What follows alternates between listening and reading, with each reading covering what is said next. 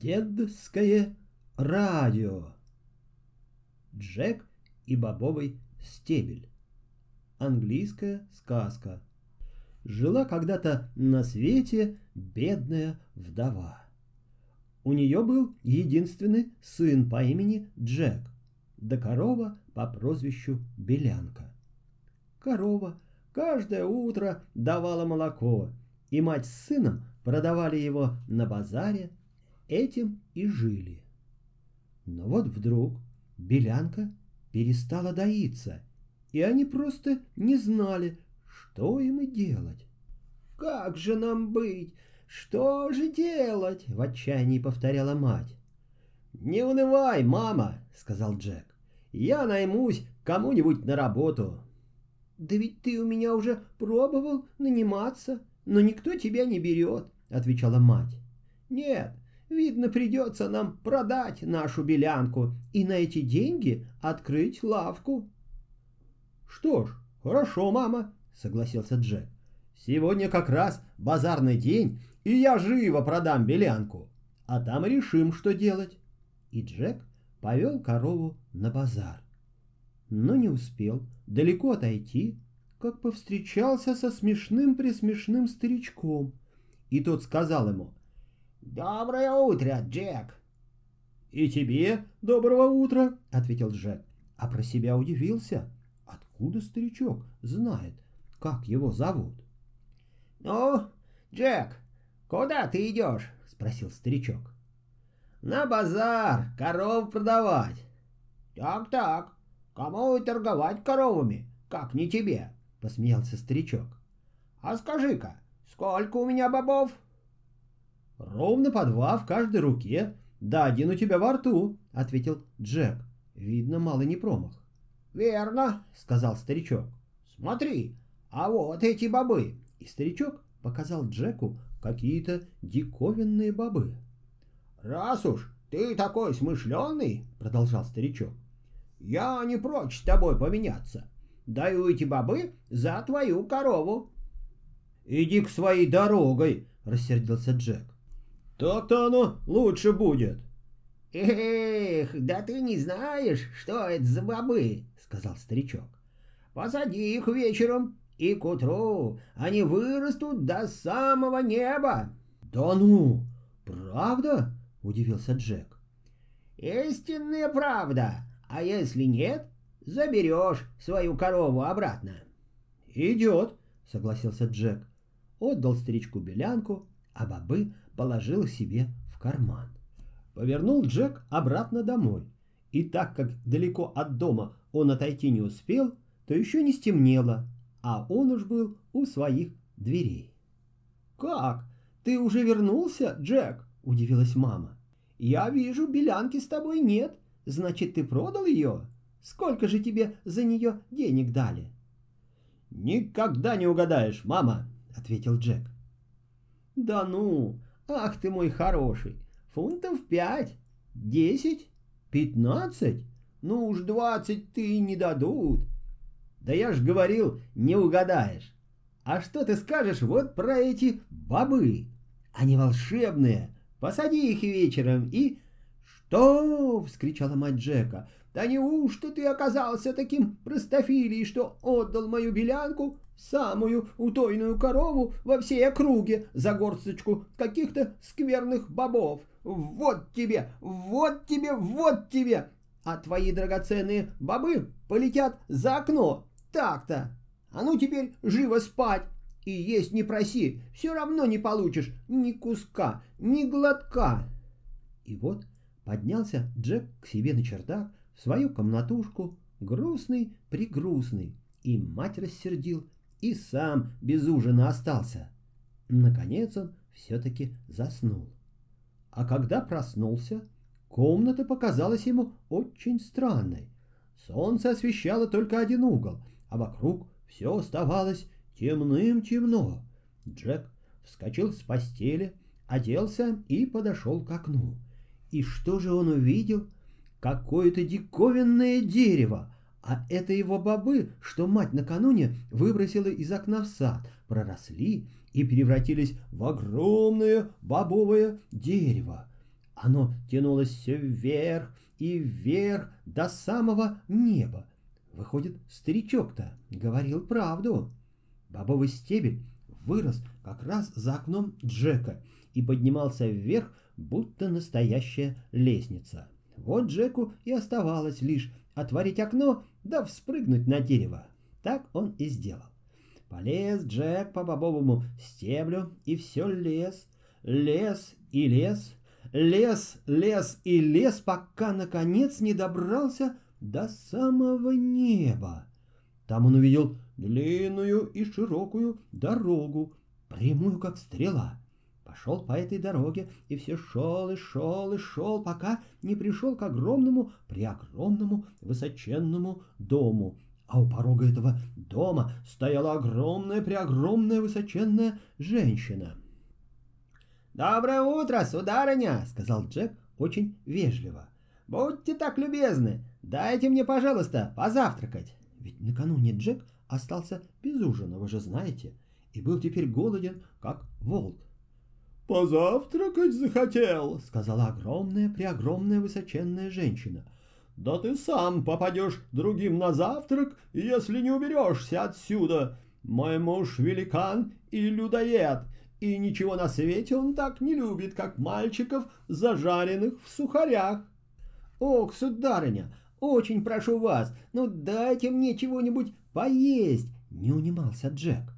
«У меня со вчерашнего утра ни крошки во рту не было.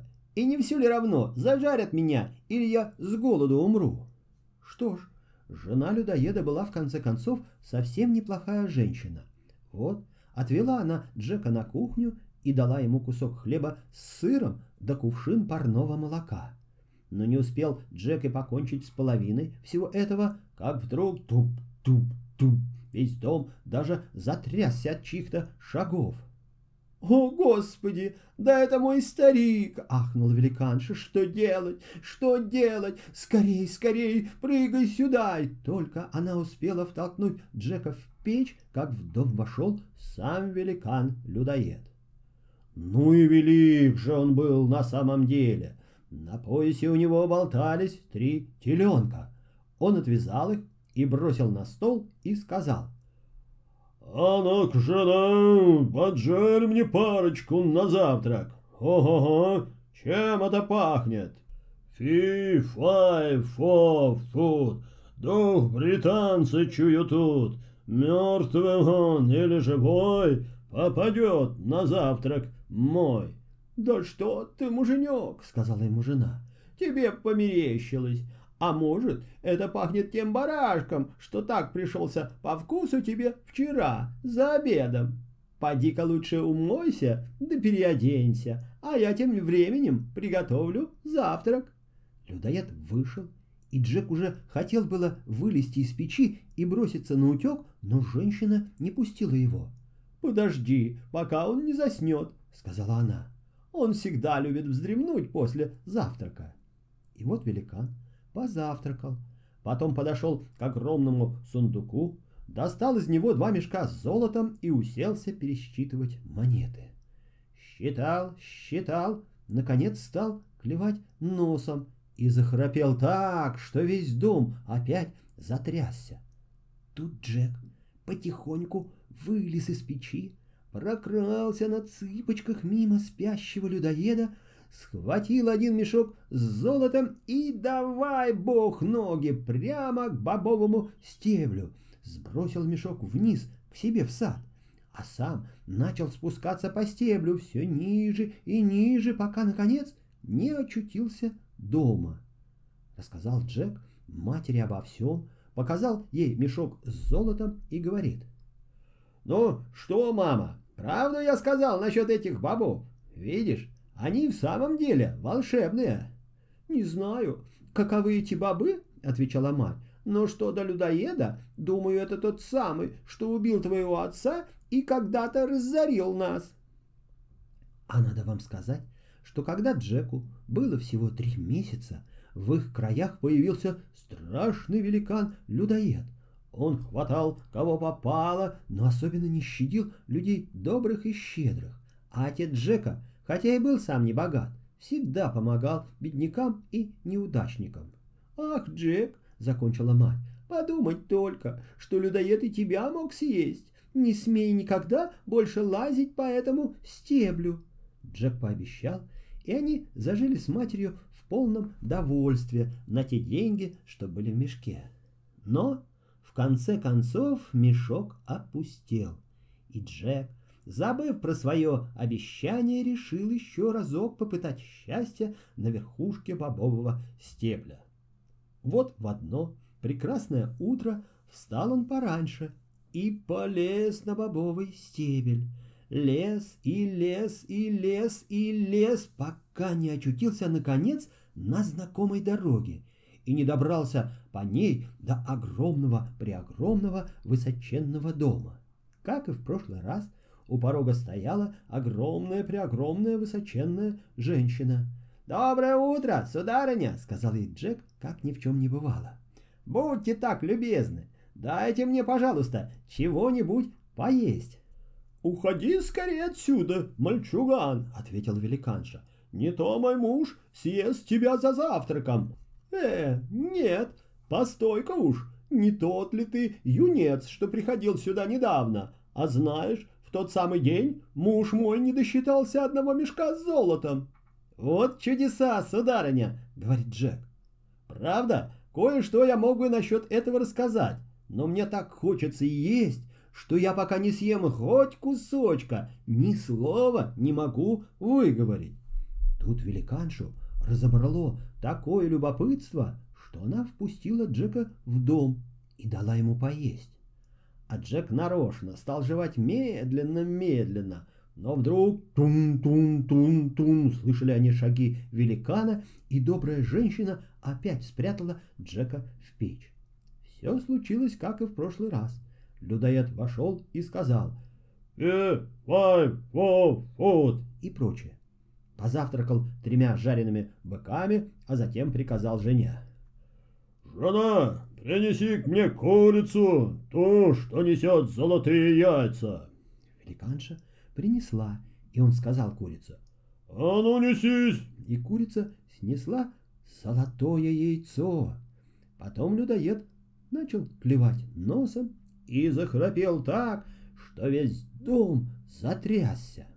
Тогда Джек потихоньку вылез из печи, схватил золотую курицу и в два счета оказался за дверью. Но тут курица закудахтала и разбудила людоеда.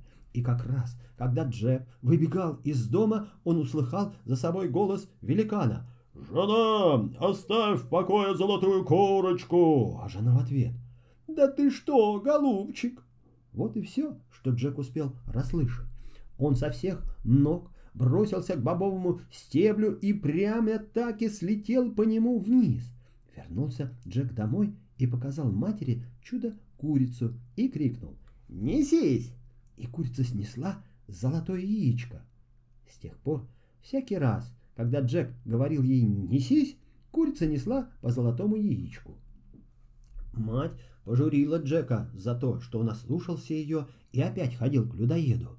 Но курочка все же пришлась ей по душе. А Джек, неугомонный парень, через некоторое время решил опять попытать счастье на верхушке бобового стебля. Вот в одно прекрасное утро встал он пораньше и полез на бобовый стебель. И лес, и лес, и лес, пока не добрался до самой верхушки. Правда, на этот раз он поступил осторожней и не пошел прямо в дом к людоеду, а подкрался потихоньку и спрятался в кустах.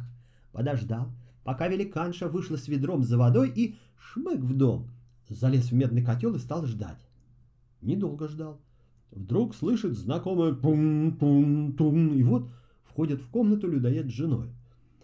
«Фи-фай-фа-фу, ду, британцы чую тут!» — закричал людоед. «Чую, чую, жена!» «Да неужто чуешь, муженек?» — говорит великанша. «Ну, стало быть, это тот сорванец, что украл твое золото и курицу с золотыми яйцами. Наверное, он в печке сидит». И оба бросились к печи. Хорошо, что Джек не там спрятался. Вечно ты со своим фи-фай-фо-фуд!» — проворчала жена людоеда и принялась готовить мужу завтрак. Людоед уселся за стол, но успокоиться все не мог, и то и дело бормотал. «А все-таки я могу поклясться, что...» Он вскакивал из-за стола, обшаривал кладовую и сундуки, и буфеты, все уголки обыскал. Да только в медный котел заглянуть не догадался. Наконец, кончил завтракать и крикнул. «Эй, жена, принеси ко мне золотую арфу!» Жена принесла арфу и поставила ее на стол. «Пой!» — приказал великан арфе. И золотая арфа запела, да так хорошо, что заслушаешься. И все пела, и пела, пока людоед не заснул и не захрапел так, будто дом загремел. Вот тут-то Джек и приподнял легонько крышку котла, вылез из него тихо-тихо, как мышка, и дополз на четвереньках до самого стола, вскарабкался на стол, схватил арфу и бросился к двери, но арфа громко-пригромко позвала «Хозяин! Хозяин!» Людоед проснулся и тут же увидел, как Джек убегает с его арфой. Джек помчался, слабя голову, а великан за ним. Ему ничего не стоило поймать Джека, но Джек первым кинулся бежать, и потому ему удалось увильнуть от великана. Да к тому же он хорошо знал дорогу. Когда он достиг бобового дерева, людоед был от него всего в двадцати шагах, и вдруг Джек пропал. Людоед туда, сюда, нет Джека. Наконец догадался взглянуть на бобовый стебель и видит. Джек из последних своих силенок старается, ползет вниз, Боязно стало тут великану спускаться по шаткому стеблю.